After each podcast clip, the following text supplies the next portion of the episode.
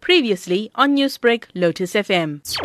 This is a drive-through center where people come in and sit in their cars, get the forms filled in, and the nurses come down right up to you and do the either a test for your nostrils or the mouth. We're doing it here at the Rydalvale Sports Ground. There are queues of cars, but it's going very fast.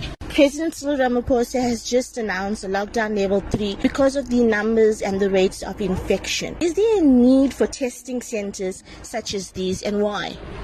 I think it's a responsibility for every individual to take responsibility for their own benefit and families and friends. The testing gives you an indication if you're negative or you're positive. You could have a common flu and a cold, and you might suspect it's COVID 19. But once you do a test, I've done two tests already since uh, April, and bo- at both times were negative.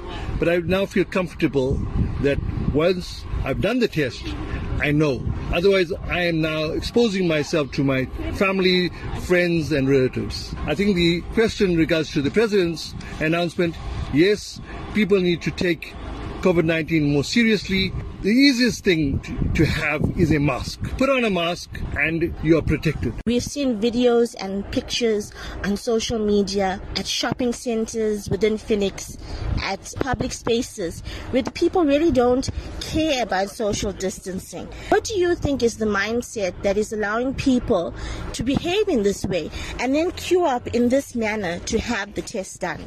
I think people are not taking this seriously, and that's what's causing the rise. During this period here, it's a difficult period, it's a silly season. And it's very difficult. I know it, but we've got to take the precaution, cut out the partying, cut out the clubs, cut out visiting friends and family, and try and isolate and keep away from people in general. Stay at home. Newsbreak, Lotus FM, powered by SABC News.